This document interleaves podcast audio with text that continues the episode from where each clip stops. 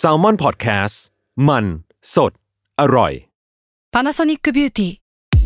มากกว่าเครื่องเป่าผมด้วยนาโนอีเทคโนโลยีล่าสุดที่จะเปลี่ยนทุกประสบการณ์ที่คุณเคยมีนาโนอีมอยส์เจอร์พลัสเพิ่มความชุ่มชื้นให้เส้นผมหลังใช้งานมากขึ้นถึง 18 เท่า พร้อมชะลอการเฟดของสีผมสำหรับคนชอบทำสีผม ดูแลความชุ่มชื้นทั้งเส้นผม หนังศีรษะและผิวคุณ Panasonic NA0J มีเทคโนโลยี nanoe ที่ care only you ทฤษฎีสมคบคิดเรื่องลึกลับ สัตว์ประหลาด ฆาตกรรม ความลี้ลับที่หาสาเหตุไม่ได้ เรื่องเล่าจากเคสจริงที่น่ากลัวกว่า fiction สวัสดีครับ ผมยศมันประพงศ์ผมธัญวัฒน์อิพุดม นี่คือรายการ Untitled Case สวัสดีครับ ยินดีต้อนรับเข้าสู่รายการ Untitled Case Gray Area ครับผม ครับ สวัสดีครับ วันนี้เรามาคุยกันเรื่อง topic ที่จริงๆ ผมเองก็มีความอยากอยากรู้ในเชิงลึกเหมือนกัน เออครับเพราะว่าเราคุยกันหลาย ๆ ตอนแล้วแหละว่า คดีฆาตกรรมที่เราคุยคุยๆกันอะบางทีอืมมันมีกระบวนการหนึ่งที่เข้ามาเกี่ยวข้อง อย่างเช่นว่าถ้าสมมติว่าเราเจอศพศพหนึ่งอืมเราก็จะ ได้รับข้อมูลมาจากเท่าที่เราไปอ่านข่าวมานะว่าอืมทางนิติเวชแบบแพทย์นิติเวชมาพิสูจน์มาแล้วว่าอืมอะสาเหตุการเสียชีวิตมาจากการจมน้ำหรือว่าการอืมอืมสำลักควันเข้าไป ก็เลยคิดว่าครับจริงรู้สึกว่ามันน่าจะมีการคุยเชิงลึกมากกว่าว่าไอการที่เรามาตรวจสอบการเสียชีวิต สาเหตุการเสียชีวิตของศพแต่ละศพเนี่ยมันมีกระบวนการยังไงหรือว่ามีอะไรบ้างที่เราควรรู้วันนี้ก็เลยชวนผู้เชี่ยวชาญมาคุยกับรบกวนอาจารย์แนะนำตัวนิดหนึ่งครับครับผมอาจารย์สมิทธศรีสนนะครับ ก็เป็น หัวหน้าสาขานินิติเวชศาสตร์ประจำโรงพยาบาลรามาธิบดีครับ ครับ ก็แล้วแล้วยังเป็นนายกสมาคมแพทย์นิติเวชแห่งประเทศไทยด้วยครับอ่าครับเรียกได้ว่ากดดันกดดันพอสมควรสมาคมเล็กคุยกับนายกสมาคมก็ไได้ใหญ่อะไรครับครับครับโอเคครับผม อาจารย์อยากรู้ว่าอะคำถามแรกเลยครับว่า จริง ๆ แล้วการเป็นหมอนิติเวชเนี่ยทำงานอะไรบ้างครับอาจารย์เอออยากรู้เหมือนกันครับเล่าเล่าตั้งแต่ ว่ามันจะเป็นได้ไงเลย หมอเนี่ยก็จะเรียน 6 ปี อันนี้ทุกคนรู้กันใช่ไหมครับ พอจบ 6 ปีเนี่ยเขาจะเรียกว่าเป็นครับหมอทั่วไปหรือ general practitioner ซึ่งก็คือทำได้ทุกอย่าง ซึ่งช่วงนี้เนี่ย ก็จะมีคนที่ต้องไปใช้ทุนหรืออะไรทำอย่างอื่นทำอะไรอย่างอื่นบ้าง แต่สุดท้ายมันก็อาจจะมีคนที่อยากเรียนเฉพาะทางนะครับ ซึ่งนิติเวชถือว่าเป็นสาขาหนึ่งที่เรียกครัว่าบเป็นสาขาเฉพาะทางครับ เฉพาะทางอื่นอย่างเช่นสัญญาแพทย์หรืออะไรอย่างเงี้ยครับ ซึ่งช่วงเรียนเนี่ย ของนิติเวชเนี่ยจะต้องมาเรียนเป็นเฉพาะทางอีกสามปีนะครับ แล้วพอผ่านสามปีครบอืมก็จะมีสอบมีอะไร แล้วก็เราจะได้เป็นหมอนิติเวชแล้วครับครับอืมซึ่งหมอนิติเวชเนี่ยครับส่วนใหญ่ก็คือถ้าให้ครับทำงานนะครับ จะแบ่งเป็นสองส่วนคือเราจะดูอยู่สองส่วนหลักๆก็แล้วกันนะครับ เรียกว่าเป็นหลักๆก็คือ ดูศพคดีกับผู้ป่วยคดี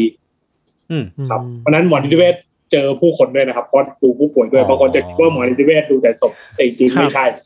ผมนี่เองครับนั้นผมเป็นคนนั้นเองครับ ที่เรียกว่าหมอนิติเวชอยู่แต่กับศพจริงๆจริงๆหมอทั่วไปก็ที่ยังไม่รู้ก็อาจจะคิดว่าหมอนิติเวชดูแต่ศพจริงๆเราดูอ๋อผู้ป่วยด้วยครับ ก็อ่าถ้าเรื่องเรื่องศพคดีก็คือ เราจะดูตามประมวลกฎหมายวิธีพิจารณาอาญาความอาญานะครับ ก็คือดูในกรณีศพที่มันตายผิดธรรมชาติอืมซึ่งตามกฎหมายพอศพมันมีศพตายผิดธรรมชาติปุ๊บมันจะต้องมีการชันสูตรพลิกศพตามกฎหมายเลยนะครับ ครับอืมซึ่งครับ หมออันดับหนึ่งที่จะต้องดูก็คือหมอนิติเวชอืมนะครับ แล้วก็อันดับสองก็ที่ต้องเกี่ยวข้องก็คือพนักงานสอบสวนหรือตำรวจ เพราะฉะนั้นหมอนิติเวชก็เลยจะเกี่ยวข้องตรงนี้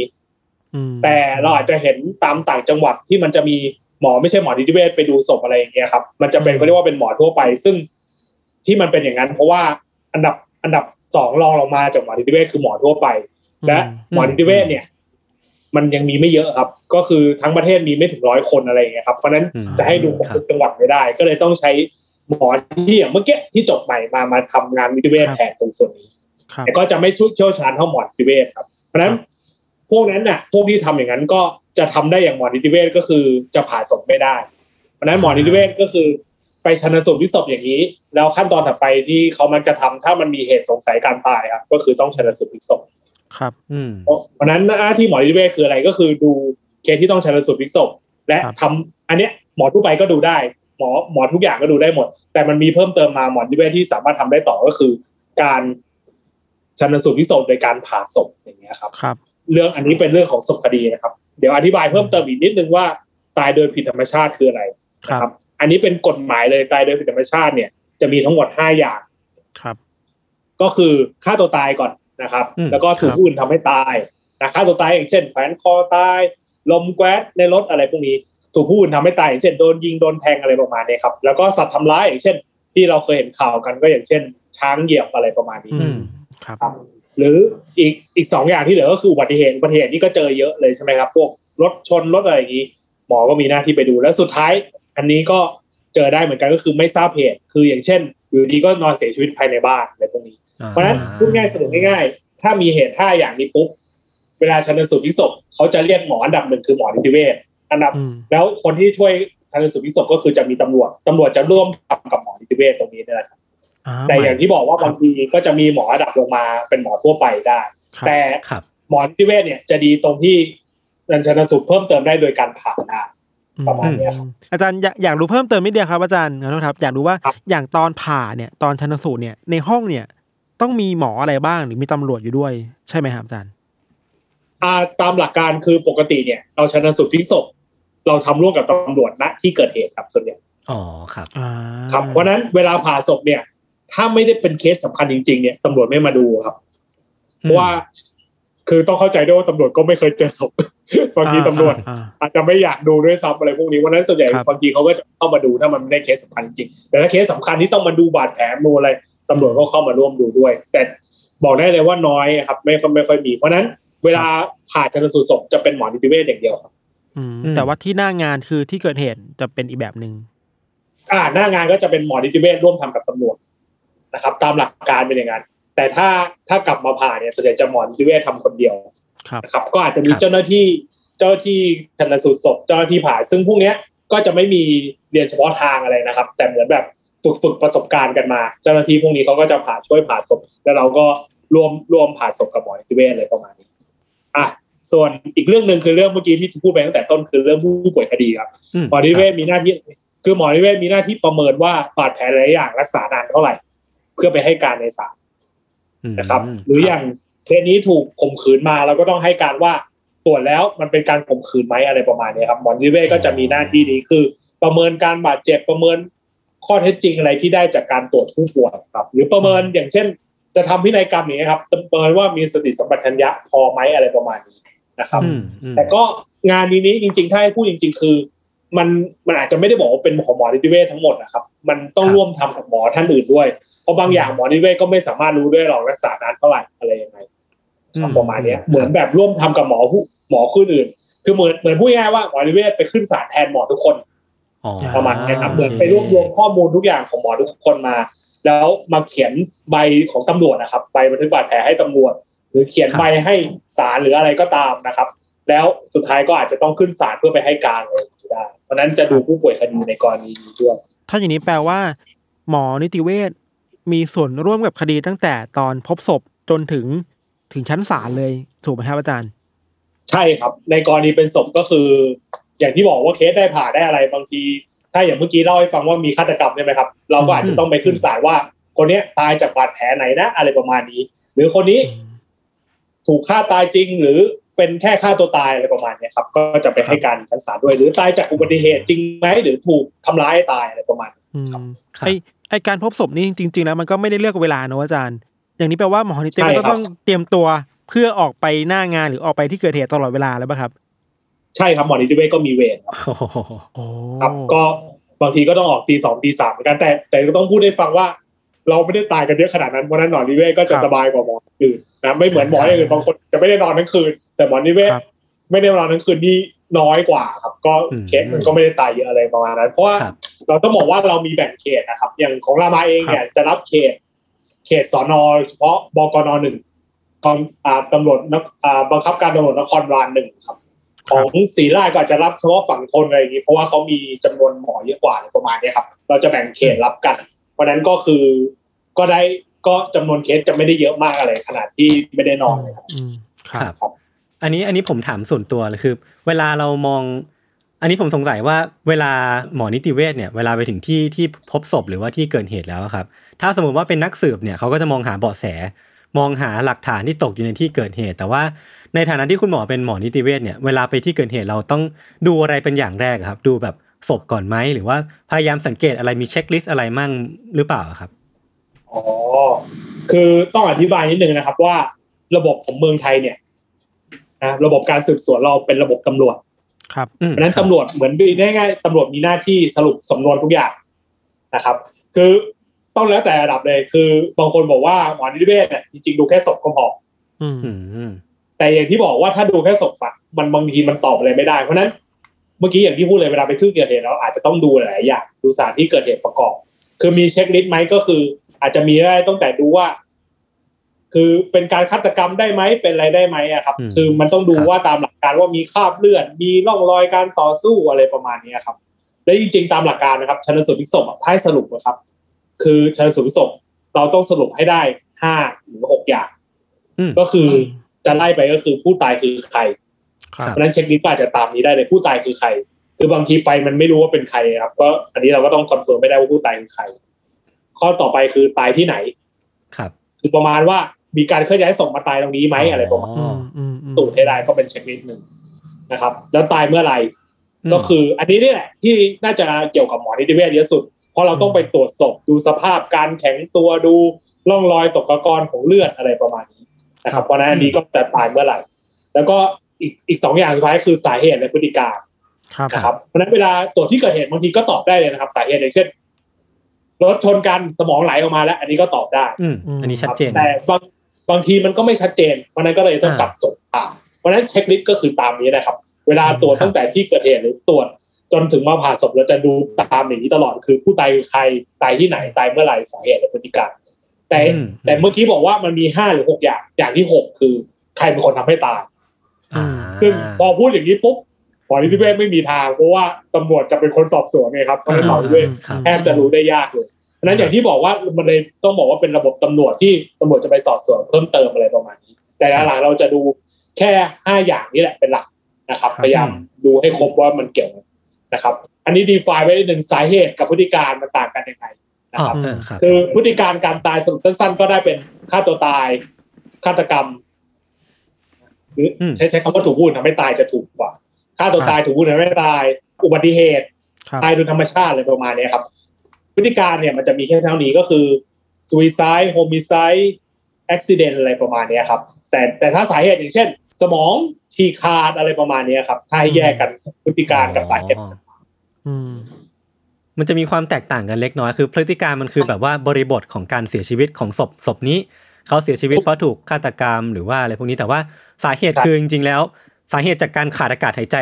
จนเสียชีวิตอะไรประมาณนี้ใช่ไหมคุณหมออ่า ประมาณนั้นก็ได้ครับว่าอ่า พฤติการเป็นพฤติการเป็นฆ่าตัวตาย สาเหตุอืมก็เป็นแขวนคอตายอะไรประมาณนี้ครับพฤติผมพฤติการเป็นอ่า ถูกผู้อื่นทำให้ตายนะหรือใช้เขาใช้คำว่า homicide นะครับภาษาอังกฤษถูกผู้อื่นทำให้ตายใช้คำว่า homicide นะถ้าฆ่าตัวตายใช้คำว่า suicide ครับนะครับ ก็ถ้าพฤติการเป็น homicide ก็อาจจะถูกบีบคอตายอะไรประมาณนี้อืมครับอืมอืมอันนี้ถามต่อว่าจากห้าหกเช็คลิสที่ผ่านมาครับที่อาจารย์ไล่เรียงมาเนี่ย อันไหนดูจะยากสุดอะครับในการ define หรือว่าการหาคำตอบ มันจะเป็นเรื่องของการเคลื่อนย้ายศพหรือว่าอะไรต่างๆนานาหรือเปล่าที่ที่มันยากกว่าครับ จริงๆ ยากสุดก็คือสาเหตุนี่แหละอ๋อ เพราะว่า เพราะว่ามันเป็นเรื่องสำคัญที่สุดที่ทุกคนอยากรู้ครับ คือมันเป็นเรื่องที่หนักใจที่สุดที่จะสรุปสาเหตุการตายดีกว่า คืออย่างอืมเวลาตายเนี่ยบางทีมัน มันแตกต่างนิดนึงมันก็ไม่ได้มีผลอะไรเข้าใจใช่ไหมครับว่าตายตอนอ่าเที่ยงคืนหรือใช่ตายใช่ตอนเช้ามันก็ไม่ได้มีผลอะไร เพราะว่าเขาก็นอนตายตรงนั้นนะครับครับ มันมันมีผลทุกอย่างมันยากหมดทุกอย่างแต่ยากที่สุดและหนักใจ เรียกว่าหนักใจที่สุดในการออกความเห็นก็คือสาเหตุ เพราะว่าอืมเขาอยากรู้นะครับ ว่าอะไรประมาณนี้ว่ามันเป็นสาเหตุตายอะไร ซึ่งซึ่งเรื่องนี้ต้องตอบสามเดียวประมาณนี้อืมอืมครับอืมอืมอีกอย่างหนึ่งที่ที่ออกยากเหมือนกันคือพฤติการ แต่พฤติการเนี่ย หมอนิติเวชเนี่ยมันไม่ได้ข้อมูลเยอะอืมอืมนะก็คืออย่างที่บอกต้องมีตำรวจด้วยบางทีก็ ถ้าถ้าตำรวจไม่ได้ส่งข้อมูลมาบางทีเราก็อาจจะเขียนพฤติการไม่ได้เราก็อาจจะตอบไปอย่างนั้นก็เลยอาจจะไม่ไม่ค่อยหนักใจเท่าไหร่เพราะว่าเราไม่ได้ข้อมูลเท่าตำรวจ ครับ เพราะฉะนั้นสาเหตุนี่แหละครับสุดแล้วอืม ครับอืมอืมเอ่อคุณหมอเคยเจอเคสที่เช็คลิสต์สี่ห้าข้อนี้เราตอบแทบไม่ได้เลยไหมครับ ยากๆแบบนั้นนะครับท้าทายจัดจัดอ่าโอ้เจอตรวจสี่ห้าอย่างเนี้ยตอบไม่ได้ คือเอาพูดง่ายๆก่อนเดี๋ยวผมอธิบาย แต่ละอย่างก่อนที่มันจะตอบไม่ได้แต่ละอย่างดีกว่าไหมครับ ว่าๆได้เลยครับยังไงได้เลยได้ครับอะอย่างผู้ตายคือใครเนี่ย อย่างเช่นอะไร อย่างผู้ตายคือใครก็ที่เจอแล้วตอบไม่ได้มากสุดคือพวกคนจอดจัด พอเข้าใจใช่ไหมครับครับคนไร้บ้านคือไม่มีใครละบางคนบอกว่าเนี่ยเมาเหล้านอนนอนอยู่ตรงนี้ทุกวันอุ้ยมันจะตอบได้ไงเพราะฉะนั้นอันเนี้ยเป็นอะไรที่ตอบไม่ได้ แต่อันเนี้ยอืมมันจะไม่ค่อยหนักใจเพราะว่าก็รู้อยู่แล้วเป็นคนจรจัดก็บางทีก็จะไม่มีคนตาม เพราะฉะนั้นพวกเนี้ยหมอนิติเวชจะช่วยโดยการเก็บเลือดไว้ครับครับพ่อไปตรวจดีเได้ สมมติในอนาคตบอกว่าเป็นพ่อผมก็อาจจะไปพิสูจน์ในการตรวจดีเอะไรอย่างนี้ได้อืมครับแต่จริงๆพวกเนี้ยจริงๆตำรวจเขาก็มีเก็บไว้นะครับ ก็คือเก็บลายพิมพ์นิ้วมือเก็บอะไรอยู่แล้ว นั้นผู้ตายคือใครก็ก็ไม่ไม่ค่อยหนักใจเท่าไหร่ ไม่ค่อยมีประเด็นที่ที่ คือจริง ๆ คือประเด็นตอบไม่ได้ก็เยอะเพราะมีคนจรจัดเยอะ แต่มันก็ไม่ได้ไม่ได้มีผลเสียหายอะไร ซึ่งครับอันนี้เล่าให้ฟังเลยครับอย่างคนจรจัดเนี่ยก็จะมักจะมีคนถามว่าสุดท้ายศพจะไปอยู่ที่ไหนนะครับ ของเรามันจะมีของนิติเวศนะครับ ของเราจะมีการส่งไปฝังที่สุสานที่เคยได้ยินไหมครับ ที่เขาล้างป่าช้าเรื่อยๆ อืมอืมครับสุสานเนี่ยเขาจะไว้เก็บศพไม่มีญาตินี่แหละครับ เขาจะเก็บฝังไว้ให้แล้วก็จะล้างทุก ๆ กี่ปีผมจำไม่ได้แล้วเหมือนกัน เพราะฉะนั้นก็จะมีวิธีเก็บศพอย่างนั้นนะคครัรับบจะมีเลขหลุมเลขอะไรเผื่อมีคนมาติดต่อนะครับนั้นผู้ตายคือใครก็จะจบประมาณนี้ข้อต่อไปคือตายที่ไหน ตายที่ไหนเนี่ย จริงๆมันเป็นอะไรที่ดูไม่ยากนะครับ เพราะว่าเราก็เคยเห็นแล้วใช่ไหมครับว่า มีร่องรอยการต่อสู้ มีการวิ่งหนีมีอะไรแล้วก็พอตอบได้นะครับ หรือพอตรวจภายนอกเพราะฉะนั้น อันนี้จริงๆหนักใจไหมไม่ค่อยหนักใจ ยกเว้นคือ อย่างที่บอกว่าตอบไม่ได้คืออะไรอย่างเช่น รู้ว่าศพเนี้ยเคลื่อนย้ายมา แต่เราไม่รู้หรอกว่าเคลื่อนย้ายจากที่ไหนอ๋ออันนี้ก็ต้องอืมมีการบูรณาการกับทางตำรวจด้วยใช่ไหมครับอะอย่างตัวอย่างง่ายๆ อย่างเช่น เคสเนี้ยโดนยิงมาเต็มหน้าอกไปหมดเลยอืมตามหลักการคือโดนยิงเต็มหน้าอกเลือดมันก็ต้องเต็มพื้นใช่ไหมครับ แต่พอเราไปตรวจศพไม่เจอเลือดเลยอ่าอันนี้เราก็ตอบได้ว่ามีเคลื่อนย้ายประมาณเนี้ยครับอืมแต่พอไปถามต่อว่าเคลื่อนย้ายที่ไหนอันนี้ก็ตอบไม่ได้ ก็ตอบไม่ได้หมดก็ต้องให้ตำรวจไปสืบต่อ ประมาณเนี้ยครับ แต่เรามักเราจะตอบได้ว่ามีเคลื่อนย้ายหรือไม่มีเคลื่อนย้ายประมาณครับครับ ต่อมาเป็นเวลาครับเวลาในการเสียชีวิต อ่า เวลาตายเวลาตายเนี่ย ถ้าศพยังไม่เน่า อาจจะไม่ค่อยยากมาก แต่จริง ๆ คือบอกว่ายากไหมยากนะครับ คือถ้าใครเคยอ่านการ์ตูนก็จะพอรู้พวกโคนานคิดาอิจิเคยเคยอ่านครับใช่ครับพวกนี้มันก็จะมีบอกว่าวิธีเปลี่ยนเวลาตาย คือทำให้ศพร้อนขึ้นทำให้อ่าอืมซึ่งพวกเนี้ยก็เป็นของจริงนะครับเอ๊ะแต่แต่ต้องโอ้อธิบายวิถ้าอ่านโคดานกินิจิเนี่ยเขาจะมีบอกว่าว่า ศพตายเวลานี้เป๊ะๆเลยหนึ่งชั่วโมงสองชั่วโมงจริงๆตามหลักการเราไม่ประมาณอย่างนั้นนะครับอ๋อเราประอ่ามาณแล้วประมาณยังไงครับอาจารย์อ่าสมมติอย่างตัวอย่างเวลาผมพูดผมจะพูดว่าศพนี้ตายหกถึงสิบสองชั่วโมงอ๋ออืมกว้างกว้างเป็นกว่ากว้างหน่อยยาวกว่าอันอันนี้แคบเลยนะครับผมสองบางทีอาจจะได้หกถึงยี่สิบสี่ด้วยซ้ำครับน่าสนใจแต่ถ้าน่าถ้าสนใจอ่านการ์ตูนพวกนั้นจะบอกว่าหนึ่งชั่วโมงที่แล้วเป๊ะเลย ซึ่งผมไม่มีทางประเมินอย่างนั้นได้แน่นอนอืมอืมเอออันนั้นอันนั้นคือเวอร์อันนั้นเขาเป็นนิยายอะเป็นการ์ตูนนะครับเขาก็อยากให้เป๊ะเพื่อให้ตรงกับทฤษฎีของเขาอะไรประมาณนี้ อาจารย์ผมแต่ผมสนใจตรงนี้มากเป็นพิเศษคือครับอยากให้ลงลึกนิดนึงอะครับว่า คือเวลาเวลาเราหมอนิติเวชไปดูว่าแบบเวลาในการเสียชีวิตมัน6 ถึงสิบชั่วโมงหรือว่า 24 ชั่วโมงขึ้นไปเนี่ยมี indicator หรือว่าตัวสังเกตอะไรบ้างครับ เช่น เช่นสีของผิวหนังหรือว่าอะไรพวกนี้อะครับ อ่าถ้าให้ไล่เรียงนะครับ เราดูตั้งแต่ กระจกตาก่อนครับ อ่าครับนี่ถ้าคร่าวๆคือถ้ากระจกตาปิดอยู่ กระจกตามันจะขุ่น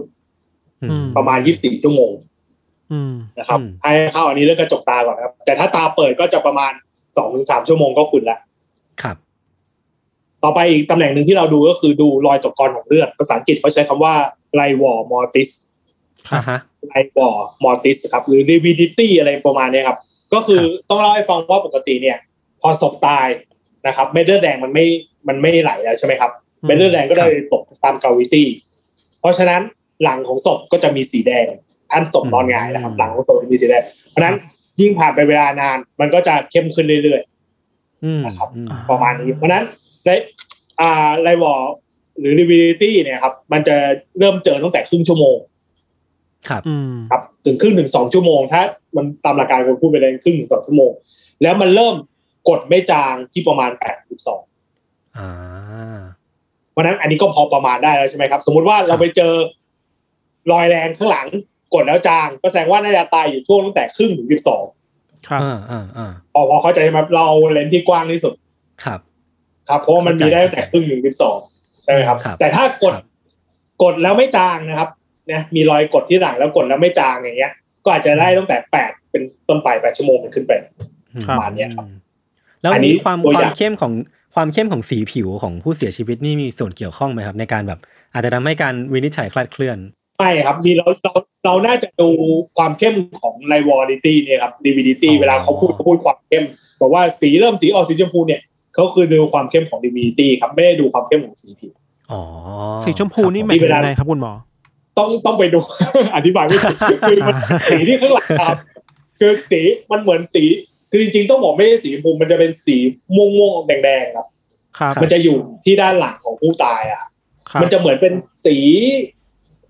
จริงๆ ถ้าสนใจครับลองกด Google พิมพ์คำว่าอะไรวอลไรวอลวอติสขึ้นมาแน่นอนครับ เราจะเห็นสีเป็นลักษณะแบบนั้นเลยครับได้ครับแต่ต้องต้องใจแข็งก่อนดูไหมครับอาจารย์อ๋อไม่ไม่ไม่ค่อยมันมันไม่ค่อยมีลูกศรเพราะมันเป็นเห็นที่ด้านหลังอ๋อโอเคโอครับเคครับ ครับผมลองลองอะดูส่วนได้ต่อไป ก็จะเป็นเรื่องของครับสาเหตุแล้วก็พฤติการใช่ไหมครับอาจารย์จริงๆยังที่ยังไม่จบนะครับ เรื่องประมาณอ๋อยังมีโอ้ได้เลยครับได้เลยครับ เรื่องประมาณยังมีอีกเรื่องก็คือไรกรอบมาติดหรือครับเรื่องศพแข็งตัว อันนี้จะได้ยินอ่าแต่ละที่อ่าบอกบ่อยใช่ไหมครับครับผมคือศพมันจะเริ่มแข็งตัวเรื่อยๆตั้งแต่กล้ามเนื้อเล็กไปถึงกล้ามเนื้อใหญ่ครับพูดง่ายๆคือตอนช่วงแรกๆก็จะแค่กรามแข็งหรือนิ้วมือแข็ง แล้วพอผ่านไปนานมันก็จะแข็งตัว บางทีจะแข็งแบบ สมมติศพตายในท่านั่งก็จะแข็งอยู่ในท่านั่งอย่างนั้นได้เลยอืมครับเพราะฉะนั้นมันเริ่มแข็งตัวตั้งแต่ประมาณสักถ้าอากาศเมืองไทยจะเร็วหน่อยครับประมาณหนึ่งถึงสี่ชั่วโมงก็เริ่มแข็งแล้วอืมอืมแล้วจะแข็งเต็มที่ประมาณหกถึงสองอะไรประมาณเนี้ยครับอ่าฮะเพราะฉะนั้นมันมันจะเห็นป่ะครับว่า พอเรามีหลาย ๆ อย่าง แล้วเราสามารถรวมทุกอย่างมาประมาณเวลาตายคร่าวๆได้ แต่มันก็ไม่สามารถได้เป๊ะๆประมาณนี้ครับ อืมอืมน่าสนใจน่าสนใจโอเคครับครับประมาณต่อได้เลยครับ อ่า ตอบประมาณเวลาตายก็คร่าวๆก็ประมาณนี้ แต่มันจะมีอีกเรื่องหนึ่งคือเรื่องศพเน่าอะไรอีกอ๋อครับผม ครับคือศพเน่าเนี่ย ก็คือเราจะประมาณได้ว่า อย่างเนี้ยแสดงว่าเพิ่งเริ่มเน่า อย่างเงี้ยอืมแปลว่าเน่ามานานแล้วสามวันอะไรอย่างนี้ หรือโอ้อันนี้ผ่านไปเจ็ดวันแล้วอะไรประมาณเนี้ยครับ มันก็จะมีวิธีครับ แต่ไม่พูดเยอะแล้วกัน อันนี้มันอาจจะไม่ค่อยได้คแต่รับพูดได้ครัว่าบทุกอย่างเราสามารถประมาณได้นะครับ แต่จริงๆบอกว่าไม่ส ยากไหมอย่างที่บอกบอกว่า บางอย่างมันแบบ เราก็ไม่ได้อยากรู้หรอกว่าตายห่างกันแค่หกชั่วโมงอะไรอย่างนี้อาจจะไม่ค่อยจำเป็นเท่าไหร่อืมอืมหรือมันไม่เหมือนในนิยายหนังสือที่ต้องประมาณเวลาเป๊ะๆอะไรประมาณเนี้ยครับ ครัครับบอาจารย์อันนี้ผมถามว่าถามเผื่อแล้วกันว่าสมมุติว่า เวลาเราเรียนแพทย์มาเนี่ยอะตำรามันจะเป็นของทางตะวันตก ซึ่งภูมิอากาศหรือว่าสภาพอากาศมันต่างกันใช่นี่แปลว่า การแข็งตัวหรือว่าการเน่าเสื่อมสลายเน่าของเน่าร่างเปื่อยกายอะเออเน่าเปื่อย ใช่มันจะมันจะต่างกันใช่ไหมครับแล้วต้องมีตำราของไทยใช่ไหมครับหรือว่าไงใช่ใช่ครับอันนี้อันนี้ที่ผมพูดก็คือเป็นของไทยแล้วล่ะครับ ก็คือของเราประมาณนั้นอย่างของศพอย่างที่ผมบอกว่าศพจะเน่าเน่าเต็มที่เลยนะครับ ประมาณสามวัน แต่ของต่างชาติอาจจะช้ากว่านี้ครับเช่นถ้าเขาเป็นเมืองหนาวเมืองอะไรอย่างงี้เพราะว่าความร้อนทำให้มันเน่าเร็วขึ้นอยู่แล้วอันนี่ใครๆทุกคนก็รู้อืมอืมอืมครับผม อันนี้ของไทยก็สรุปมาแล้วว่าเน่าเต็มที่ใช้เวลาสามวันหรืออะไรประมาณนี้ หรือการแข็งตัวของศพอย่างที่เมื่อกี้ผมพูดใช่ไหมครับว่าเมืองไทยเป็นเมืองร้อนปกติถ้าต่างประเทศเนี่ย เวลาแข็งเนี่ยอาจจะสักสองสองชั่วโมงเลยถึงเริ่มมีการแข็งของไทยอาจจะได้เร็วกว่านั้นหนึ่งชั่วโมงก็แข็งได้อืมอืประมาณคเนี้รัยบผมอะเรื่องเรื่องเวลาตายที่ยากก็คือตรงนี้นะครับว่า บางทีถ้าอย่างศพเน่าเนี่ยยิ่งประมาณยากเลยครับ ว่ามันจะเน่านานเท่าไหร่หรืออะไรเท่าไหร่ ครับ ยิ่งเน่ามากๆนี่ยิ่งประมาณอาจจะต้องเป็นเลนส์เลยครับ ว่าเป็นเดือนเป็นสองสามเดือนอะไรอย่างนี้ได้เลยครับ ครับก็วันนั้นก็จะยากตรงนี้หรืออย่างบอกอย่างที่บอก ของเมืองไทยเมืองร้อน บางทีอยู่ในห้องแอร์ก็ตอบไม่ได้ว่า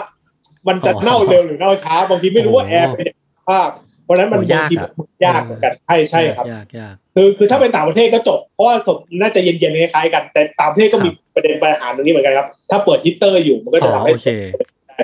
ครับก็จะนั้นอกย่าลังบที่กันบอกว่าถ้ายากมันก็คือตรงนี้แต่ มันหนักใจไหมมันอาจจะไม่ค่อยหนักใจ เพราะว่าส่วนใหญ่มันไม่ค่อยมีประเด็นอะไรเรื่องนี้เท่าไหร่ครับผมแต่เรื่องสุดท้ายนะครับ สาเหตุการตายคือบางทีมันประเมินได้ยากมากอืมอืมคือต้องอธิบายว่า บางทีผ่าศพก็ยังบอกสาเหตุการตายไม่ได้นะครับ โดยเฉพาะกลุ่ม กลุ่มไม่ทราบเหตุ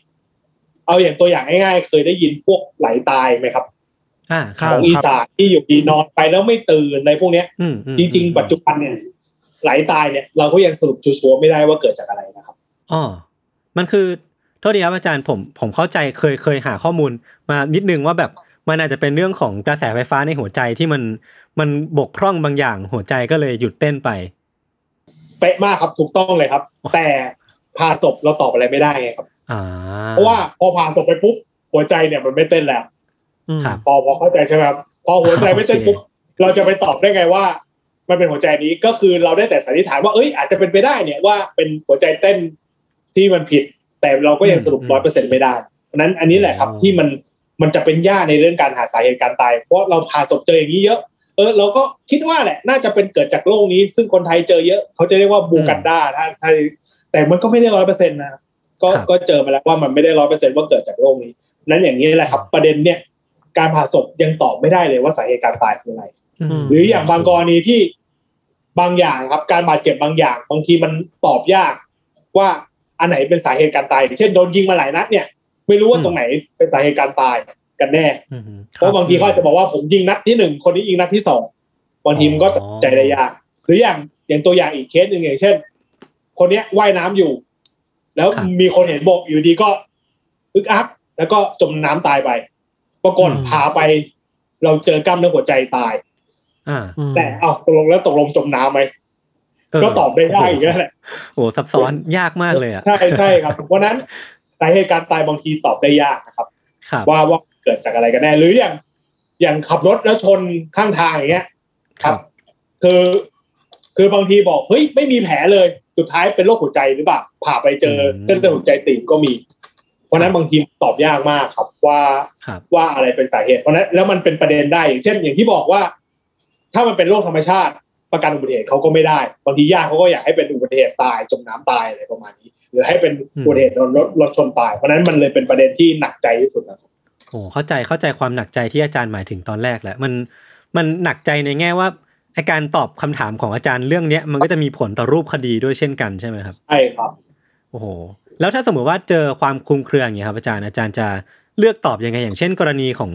นักว่ายน้ำเมื่อกี้ก็ได้ที่ว่ายน้ำอยู่แล้วแบบมีความไม่แน่ใจว่าสาเหตุการตายคืออะไรกันแน่อาจารย์จะเลือกตอบยังไงอะครับอ่าถ้าให้ตอบคือเราเราต้องผ่าให้ชัดเจนนะครับ คือครับถ้าผมผ่าปุ๊บแล้วมันมีค่อนข้างมีความชัดเจนว่าน่าจะมีการสำลักน้ำหรือมีอะไรเข้าไป หรืออย่างน้อยมีคลิปตอนที่เขายังไม่ตายอยู่ในน้ำผมเอาจมน้ำไปด้วยอยู่แล้วครับอ่าเพราะผมถือว่ามันมีส่วนร่วมที่ทำให้เกิด เกิดคือเขาหัวใจวายอย่างเดียวเขาอาจจะไม่ตายถ้าเขาไม่จมน้ำด้วย อืมอืมพอพอเข้าใจนะครับเพราะฉะนั้นอันเนี้ยผมถือว่าเป็นอุบัติเหตุไปด้วย เพราะฉะนั้นเขามีสิทธิ์ได้ประกันอุบัติเหตุมแต่อย่างที่บอกถ้าอีกเคสหนึ่งที่บอกว่าขับรถชนข้างทาง แต่ผ่าไปแล้วไม่มีเลือดออกไม่มีอะไรเลยอาจจะมีแผลนิดๆหน่อยๆแต่พวกนี้ไม่ใช่สาเหตุการตาย ผมถือว่าคนเนี้ย ตายจากโรคหัวใจมากกว่า อ่าพอเข้าใจใช่ไหมมัน มันต้องเคส by เคสเลยนะครับอาจารย์เนาะมันแบบใช่ครับต้องต้องไปมาเคนั่สงดูทีละเคสเลย ใช่ครับ จริงๆ เรื่องเนี้ย มันเป็นบทหนึ่งของของหนังสือเกี่ยวกับนิติเวชเลยครับ ว่าวิธีดูพฤติการอ๋อดูสาเหตุ ซึ่งบทเนี้ยมีถกเถียงกันเยอะเขียนกันเยอะวุ่นวายมากครับ เป็นอะไรที่ยากมากจริงครับ พอดีผมเคยได้ยินมาว่าไม่แน่ใจว่ามันมีสิ่งนี้หรือเปล่านะอาจารย์มันเรียกว่า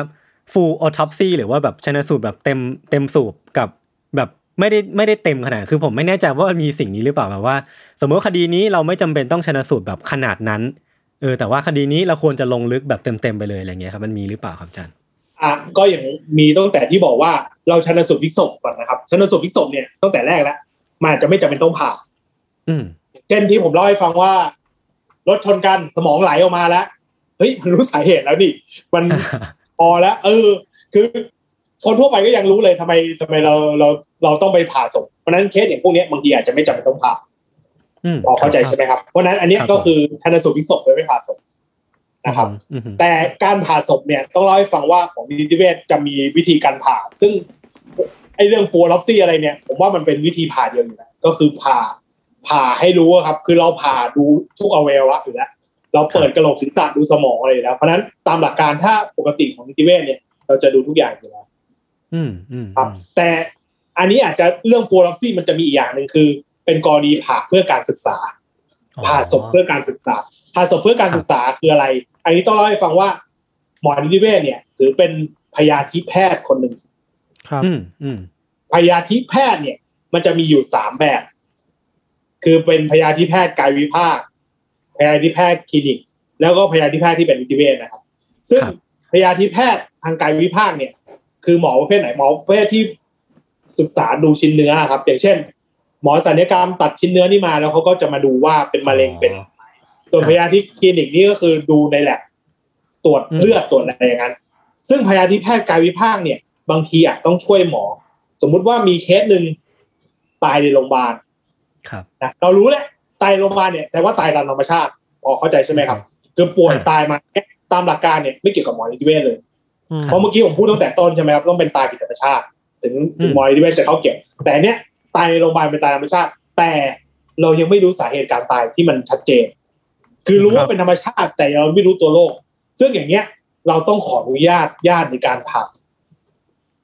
ต่างกับของหมอนิติเวชนะครับพอเข้าใจไหมครับหมอนิติเวชไม่จำเป็นต้องขออนุญาตญาติอันนี้สำคัญมากอืมเพราะว่าลองคิดดูนะครับ สมมติญาติเป็นคนฆ่า แล้วบอกว่าไม่ให้ผ่า อ๋อจบญาติเลยเพราะฉะนั้นเออจอันริงเนี้ยด้วยมันเป็นระบบของกฎหมายที่เราเขาให้อำนาจสูงสุดคือตำรวจกับหมอในการตัดสินใจ ว่าจะผ่าไม่ผ่าจะชนสูตรยังไงเพราะฉะนั้นบอกได้เลยหมอนิติเวชไม่ต้องขอ แต่ของหมอพยาธิกายวิภาคเมื่อกี้ครับเขาต้องขออืมเพราะว่าเราอยากศึกษาว่าสาเหตุการตายซึ่งอย่างเงี้ยอาจจะเป็นอย่างที่เมื่อกี้พูดคือเป็นลักษณะ full autopsy คือพวกนี้เราจะผ่าละเอียดเลยครับ เราจะเก็บอวัยวะทุกอย่างไปแช่ฟอร์มาลินทั้งหมดอือหือ คือสมองตับไตทุกอย่างจะไปแช่ฟอร์มาลินทั้งหมดตัดไปจนถึงไขสันหลังอะไรทุกอย่าง เพื่อเราจะได้ดูละเอียดทุกอย่าง เพื่อจะหาสาเหตุการตายของโรคนั้นเพื่อเป็นการศึกษาอืมอืมแล้วมันอาจจะมีประโยชน์ในอนาคตว่าคนนี้ตายจากโรคนี้อะไรอย่างนี้เพื่อเป็นการพัฒนาทางการแพทย์อะไรประมาณนั้น มันต่างจากหมอนิติเวชที่เราผ่าเพื่อหาสาเหตุการตายอืมอืมอ๋อเข้าใจนะครับเพราะฉะนั้นบางทีหมอนิติเวชเนี่ยผ่าไปแล้วเจอสาเหตุการตายก็เพียงพอแล้วครับนะครับ เพราะฉะนั้นอืมพวกเนี้ย เราจะไม่เก็บทั้งอวัยวะยกเว้นบางกรณีนะครับอาจจะมีเก็บบ้าง แต่เราจะไม่เก็บทั้งอวัยวะเราอาจจะเก็บเป็นแบบชิ้นหัวใจหนึ่งชิ้น ชิ้นปอดหนึ่งชิ้นอะไรประมาณนี้เข้าไป เพื่อแช่ฟอร์มาลินแล้วไปดูทางก้อนจุลทรรศน์ต่อ แต่เราไม่เก็บเหมือนพยาธิกายวิภาคที่เก็บทั้งก้อนลงไปเลย เหมือนอวัยวะทุกอย่าง คือพูดง่ายๆเราใส่กระดาษแทนครับคนตายเลยครับ เพื่อให้ร่างกายมันดูได้สำหรับกรณีผ่าเพื่อศึกษาประมาณเนี้ยครับอืมอืมโหผม เพิ่งมีรายละเอียดที่เพิ่งรู้เยอะมากเลยในในในตอนที่อาจารย์เล่ามา ผมรู้สึกว่าเฮ้ยมันเป็นอาชีพที่ยากเหมือนกัน แล้วก็รู้สึกว่าอีกอีกสิ่งหนึ่งที่ยากอะครับอาจารย์เมื่อกี้เราคุยกันเรื่องแบบทางแพทย์เนาะทั้งเรื่องของการตรวจสอบทั้งเรื่องของแบบการหาสาเหตุการเสียชีวิต แต่ในอีกแง่หนึ่งอะครับที่อาจารย์ต้องทำทำอาชีพเนี้ยคือมันจะมีเรื่องของพาร์ทที่เป็นแบบ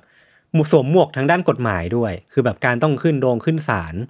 ก็เลยอยากอยากทราบว่า สองสองหน้าที่เนี่ยครับอาจารย์ผมคิดว่ามันเป็นความยากคนละแบบกัน แล้วอาจารย์สลับหมวกกันยังไง คือในแง่หนึ่งที่ว่าเราต้องหาสาเหตุได้เจอ เพราะว่าเราเป็นนิติแพทย์นิติเวชแต่พอเราต้องไปขึ้นศาลและ เราจะต้องทำตัวยังไง หรือว่ามันมีการเปลี่ยนแปลงบทบาทยังไงบ้างไหมครับ จริงๆจะบอกว่ามัน เราได้เรียนเรียนรู้มาในเรื่องนี้ครับ มันเลยอาจจะไม่ค่อยยาก เพราะว่า อ่าต้องบอกไว้ด้วยว่าหมอหมอนิติเวชส่วนใหญ่ครับ ก็เรียนเรื่องเรียนกฎหมายด้วยครับเพราะฉะนั้นมันทีมันก็จะเรื่องกฎหมายมากขึ้นแต่แต่ก็ไม่ได้ร้อยเปอร์เซ็นต์นะครับ แต่ครับแต่ถึงแม้ไม่ได้เรียนกฎหมายครับ หลักสูตรที่สอนตอนเป็นตอนฝึกหัดนะครับ มันจะมีเกี่ยวกับเรื่องกฎหมายด้วย แล้วก็อืมมีการให้ไปดูขึ้นศาลฝึกขึ้นศาลอะไรพวกนี้ด้วยอยู่แล้ว เพราะฉะนั้นอืมส่วนใหญ่คิดว่าไม่มีปัญหาอะไรอะครับ คือถ้ามันเรียนรู้อะไรครบทุกอย่าง มันก็งานทุกอย่างนะครับ ที่ทำก็คือเพื่อให้ไปขึ้นศาลได้นี่แหละอืม คือทุกอย่างโอเคคือเราพูดเราพูดไว้อย่างนี้ตั้งแต่ต้นอยู่แล้วครับว่าภายอย่างนี้เรารู้ว่าเนี่ยเคสอย่างนี้มีโอกาสขึ้นศาลสูง ต้องเขียนเอกสารยังไง เพราะฉะนั้นถ้าถ้าเน้นเรื่องพาร์ทเอกสารเนี่ยคือเป็นสิ่งสำคัญเลยครับ ว่าเราจะเขียนยังไงให้ผู้พิพากษาให้อัยการให้ทนายเข้าใจในความหมายอืมนะครับ แล้วสุดท้ายเราจะไปตอบยังไงให้เขาเข้าใจ เพราะฉะนั้นทุกอย่างจริงๆผมถือว่ามันจะเป็นเรื่องเดียวกันมันจะไม่ได้แยกกันชัดเจน คือเราทำทุกอย่างเพื่อสุดท้ายเราจะได้ขึ้นศาลได้ ก็คืออาจมันอาจจะมีแบบวิธีการผ่าวิธีอะไร แต่สุดท้ายวิธีการผ่าทุกอย่าง ก็เพื่อให้ได้เก็บข้อมูลเพื่อที่ไปขึ้นศาลได้อ่าอ่าคือหมอนิเวศพูดง่ายๆคือเป็นหมอที่เตรียมใจไว้อยู่แล้วครับว่าต้องขึ้นศาลอะไรแบบนี้ครับครับโอเคโอเคครับ แล้วพอพอมันเป็นอย่างเงี้ยครับอาจารย์ผมคิดว่ามันเป็นอ่าการทำงานที่ต้องคำนึงถึงหลายอย่าง ทั้งเรื่องของความถูกต้องเรื่องของเวลา จริงๆอาชีพเนี้ยมันต้องแบบแบกรับความกดดันอะไรไว้บ้างอะครับ ในแง่แบบหลาย ๆ ด้านนะฮะ คือถ้าบอกให้มีความกดดันก็คือหนึ่งญาติใช่ไหมครับ ก็อย่างที่เล่าให้ฟังอย่างเคสที่ผมบอกอย่างเช่น ขับรถ ชนใช่ไหมครับ ส่วนใหญ่ญาติเนี่ย ก็มีประกันอุบัติเหตุจากรถนั่นแหละเขาก็อยากได้ประกันจากอุบัติเหตุอ่เข้าใจใช่ไหมครับ แต่สุดท้ายเราผ่าไปปุ๊บเราบอกเฮ้ยอันนี้ไม่ได้ตายจากอุบัติเหตุ ก็เดินกดดันข้อที่หนึ่งแล้วเข้าใจใช่ไหมครับว่าครับเฮ้ยเปลี่ยนผลได้ไหมอะไรให้ไหมพวกนี้เราเจอได้บ่อยมากครับเพราะว่าเปลี่ยนผลได้ไหมอะไรได้ไหมอะไรประมาณนี้ หรืออย่างตามหลักการประกันเนี่ย ถ้ามันมีแอลกอฮอล์จะไม่ได้ใช่ไหมครับ คนอืมคนที่ทำประกันจะไม่ได้ บางทีเปิดมาผมตรวจเจอพาตรวจเลือดไปเจอแอลกอฮอล์สองสามร้อยนะจริงๆห้าสิบก็ไม่ได้หรอกครับเจอสองสามร้อยห้าสิบมิลลิกรัมเปอร์เซ็นต์ก็รู้ใช่ไหมสองสามร้อยปุ๊บก็จะมีคนที่มาขอบางทีทั้งตำรวจทั้งอะไรมาขอเอ้ยเอาผลแอลกอฮอล์ออกได้ไหมอะไรพวกนี้เพราะฉะนั้นมันจะโดนกดดันจากลักษณะแบบนี้ครับอ่าว่าอ่าอ่าคือ อยากเปลี่ยนผลอยากได้ในสิ่งที่ตัวเองได้บางทีบางกรณีมีถึงขั้นฟ้องร้องโดยด้วยซ้ำอือืมมอย่างอันนี้เล่าให้ฟังนะครับ ของกรณีอันนี้จริงๆไม่ใช่หมอนิติเวชแต่เป็นการทำงานด้านนิติเวชคือครับมีหมอคนหนึ่งนะครับ ก็คือทำงานอยู่โรงพยาบาลต่างจังหวัดนะครับ ที่มันไม่มีหมอนิติเวชนั่นแหละ แล้วก็ไปเจอเหตุอย่างคล้ายๆเมื่อกี้อุบัติเหตุอืมอุบัติเหตุรถชนข้างทางอะไรอย่างเงี้ยครับ แล้วก็เขาตรวจภายนอกแล้วไม่มีบาดแผลครับครั บบาดแผลมันไม่เห็นไม่ชัดเจนนะครับ ซึ่งเขาก็ดูคิดได้ว่าเคสอย่างเงี้ย ควรควรต้องส่งผ่าอือหือแต่ต่างจังหวัดเนี่ย ส่งผ่าศพได้ยากมากครับในไทยอือืมมเพราะว่าอะไรเพราะมันต้องคมีรับอาจารย์ค่าใช้จ่ายอ๋อครับคือต้องจ่ายเงินนะครับ ซึ่งระบบบางจังหวัดนี่ก็คือให้ญาติจ่ายซึ่งญาติก็ไม่อยากจะจ่ายเองเข้าใจใช่ไหมครับหรือบางทีที่ที่น้องเล่าให้ฟังผมเคยเจอว่าตำรวจมาเรียรายคนในชุมชนช่วยๆกันออกเงิน บอกก็ต้องช่วยออกเงินด้วย เพื่อให้ส่งศพไปผ่าเพราะฉะนั้นพอไม่ส่งศพไปผ่าเขาก็ลงว่าไม่ทราบสาเหตุการตายไปอืมอืมนะครับ แล้วตอนแรกญาติก็โอเคนะครับ แต่ปรากฏท้ายๆมา มีญาติอีกคนหนึ่งมา บอกว่าผมมีประกันอุบัติเหตุ กับรถคันนี้ ให้หมอช่วยเปลี่ยนหน่อยว่ามันเป็นอุบัติเหตุ เออเออครับเราแล้วเราจะอย่างนี้เปลี่ยนได้ไหมเพราะมันไม่ผ่าไปแล้วศพก็เผาไปแล้ว มันก็เปลี่ยนไม่ได้เออสุดท้ายเขาก็มาฟ้องหมอว่าหมอทำไม่ครบอะไรอย่างนี้ ครับอืมมันก็เลยเป็นประเด็นเนี่ยเลย ครับออเพราะฉะนั้นมันจะมีประเด็นอย่างนี้เยอะครับ ผมครับผมผมประสบการณ์ของผมเองก็เคยเจอครับ ไปไปตรวจ ไปตรวจที่ที่บ้านเขานะครับ ก็พอไปตรวจที่บ้านเนี่ย คือเขาค่อยประวัติว่าว่าอยู่ดีก็เสียชีวิตไปนะครับอืมนอนนอนตายไปนะครับ แล้วไปตรวจที่บ้านนี่คือเขาแต่งตัวอะไรเรียบร้อยแล้ววางมาแล้วแล้วตอนแรกอะญาติไม่อยากให้ผ่าครับครับอาอายุไม่เยอะนะครับ ประมาณสี่สิบกว่าๆนะครับ แต่ผมผม ผมก็คุยบอกว่าอย่างไงเคสนี้ก็ต้องผ่า สุดท้ายก็เอาไปผ่า แล้วก็ผ่าไปก็ตะเจอว่าตายจากโรคหัวใจอืมแต่สุดท้ายอะญาติไปหาไปหามา เขาไปเจอว่าตัวเองมีประกันอุบัติเหตุเขาก็สร้างเรื่องเลยบอกว่า จริง ๆ ล้มหัวฟาดพื้นแล้วตายอะไรอย่างนี้อืมพยายามบอกให้หมอเปลี่ยนให้หน่อยว่าจริงๆนะล้มแล้วตายนะอะไรอย่างนี้เพราะเพราะการล้มเป็นอุบัติเหตุนะครับ จะได้ครับก็มาฟ้องนู่นฟ้องนี่มามาเปลี่ยนคำให้การกับตำรวจ อะไรทุกอย่างครับ แต่จริงๆคือ ถ้าเคสเนี้ยผมไม่ผ่านมีประเด็นเลยใช่ไหมครับเอออเพราะฉะนั้นอันเนี้ยแหละก็เป็นอะไรที่กดดันโอ้โหเพราะฉะนั้นมันจะมีลักษณะอย่างนี้ แต่บอกว่าเจอบ่อยไหมไม่บ่อยนะครับ บอกบอกไว้ก่อนครับแต่มีให้ฟังว่ามันจะมีประเด็นที่ทำให้มีความเครียดอย่างนี้ หรือเอาอย่างง่ายๆที่ดัง ๆ เลยเรื่องสารวัตรโจอืครัมบอืมอืมครับที่ที่จริง ๆ เคสอย่างนี้เนี่ย มันควรชันสูตรสี่ฝ่าย ก็มาโกหกอ่าหมอว่า จริงไม่ได้ไล่จับ หรือชันสูตรสองฝ่าย หมอก็ทำอะไรไม่ได้ หรือมาโกหกข้อมูลมาอะไรเนี่ยบางทีมันก็เลยเป็นประเด็นที่เขียนได้ยากอะไรอย่างเงี้ยครับ มันตัดสินใจได้ยากอันนี้ครับอืมอ่าอย่างอย่างเคสนั้นก็คือเล่าให้ฟังเลยคือ ถ้าเราไม่เจอคลิปก็ตอบได้ยากว่าตายจากถูกถุงถุงคลุมศีรษะอืมเพราะว่าจริงๆตามหลักการพูดได้เลยว่า ตามหนังสือนะครับ คือการเอาถุงคลุมศีรษะเนี่ย การบาดเจ็บจะไม่มีเลยอืมครับ ไม่มีรอยแผลใช่ครับจะไม่มีแผลก็ลองคิดดูก็ได้ครับลองเอาถุงคลุมศีรษะดูจะไม่มีแผลเลยอืมอืมประมาณเนี้ยครับ เพราะฉะนั้นคือจริง ๆ มันไม่เจอเลย แล้ว พอดีผมไม่ได้เป็นคนตรวจแค่นั้น แต่เขาไปตรวจเจอว่ามีสารสารพิษในเลือดนะก็คือมียาบ้าในเลือด เป็นผมอือฮึถ้าเป็นผมนะครับ เป็นคนนั้น ผมก็ลงว่าเป็นตายจากยาบ้าในเลือดอืมถ้ามันไม่มีคลิปนะครับ แต่ถ้ามีคลิปก็จบก็เปลี่ยนได้อะไรประมาณนี้ อ่าเพราะฉะนั้นมันมันได้มันแปลมีว่าความแบบมันยาก ครับคือถ้าครับตำรวจโกหกผมผมซวยจริงใช่ไหมครับคือถ้าตำรวจใช่ให้ข้อมูลไม่ครบผมไม่สามารถตอบได้ผมก็รู้แค่เท่านี้ผมก็ต้องตอบได้แค่เท่านี้ เพราะมันครับมันไม่ได้เหมือนในหนังที่ผมจะจับยาสามตาได้ คือมันจะเหมือน CSI หรืออะไรก็ตามที่ผ่านแล้วก็ตอบเลยได้ตอบเลยไม่ได้ครับ บางอย่างมันตอบครับผ่านแล้วไม่เจอจริงๆครับอ๋อนึกออกแล้วนี่แหละมันจะมีจะเป็นฟอร์เรซี่ มีความบกพร่องบางอย่างที่เกิดขึ้นจากหลักฐานที่มันไม่ครบถ้วน แล้วมันก็ในระหว่างใช่กระบวนการอาจารย์ ก็อาจจะแบบคุณหมอนิติเวชเองก็อาจจะเจอการสับขาหลอกจากคนไข้จากญาติญาติๆหรือว่าจากตำรวจเองก็ตามใช่คโอ้รับโหเจอเรื่อยๆครับ แต่แต่บอกว่าบ่อยไหมอย่าบอกว่าไม่บ่อยนะครับ แต่มีเรื่อยครับอืประมาณอืมโอเค เมื่อกี้ที่คุณหมอเล่าให้ฟังตอนต้นว่าการชนสูตรแบบ ส่วนใหญ่ที่ คุณคุณตำรวจเขาจะไม่มาอยู่ด้วยเนี่ย แปลว่าการทำงานทั้งหมดเนี่ยมันจะอยู่ในที่ปิด แล้วเราก็มักจะเห็นแบบตัวอย่างในหลาย ๆ สื่อ อย่างเช่น พวกหนังซีรีส์ทางฝั่งตะวันตก หรือว่าอะไรพวกนี้ครับ อาจารย์ที่ที่มันมีการแบบมาใต้โต๊ะคุณหมอนิติเวชให้เปลี่ยนผลอย่างที่อาจารย์ได้เล่าไปก่อนหน้านี้เลยคือ สิ่งนี้มันมันมันมีจริงไหมอาจารย์คือมันมันเล่าได้แค่ไหนหรือว่ามันเราควรจะพูดถึงสิ่งนี้ยังไงบ้างอะครับ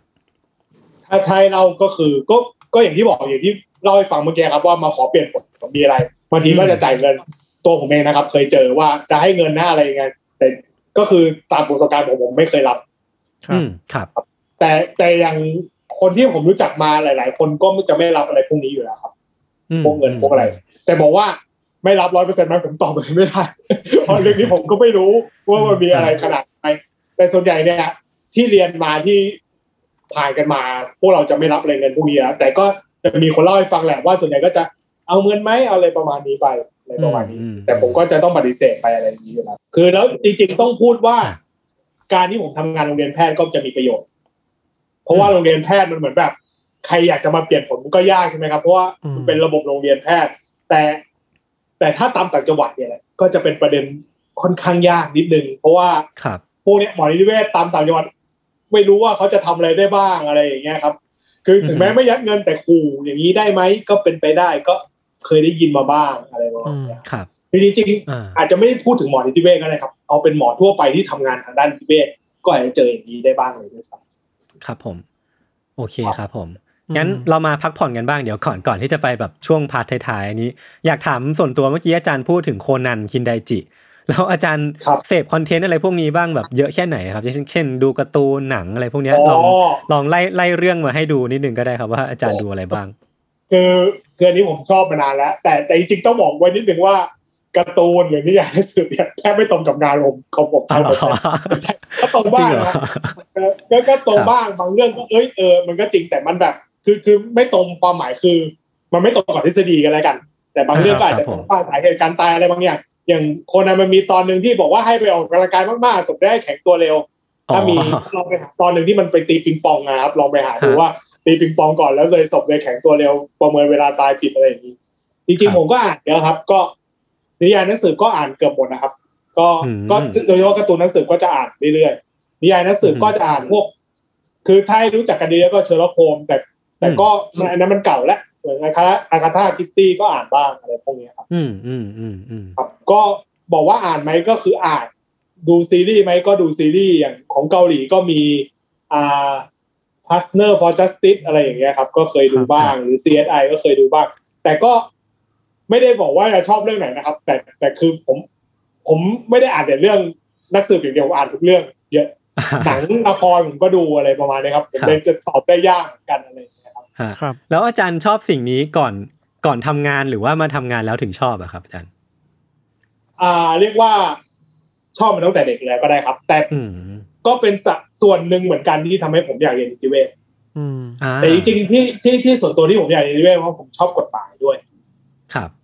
คือจริง ๆ ตอนเด็กๆก่อนที่จะเข้ามาเป็นหมอผม อยากเป็นนิติศาสตร์อืมอยากอยากไปเรียนนิติศาสตร์ด้วยเพราะฉะนั้นก็เลยเป็นส่วนหนึ่งแต่เรื่องพวกนี้บอกมีส่วนไหมก็อาจจะมีส่วนแต่ แต่ไม่เท่าเรื่องที่อยากเรียนนิติศาสตร์ อืมอืมอืมอืมครับประมาณโอนี้เค งั้นคำถามต่อไปครับอาจารย์เมื่อกี้อาจารย์ก็พูดมาแล้วแหละว่า บางทีเวลาเราอ่านการ์ตูนดูหนังอย่างเงี้ยมันก็จะไม่สามารถ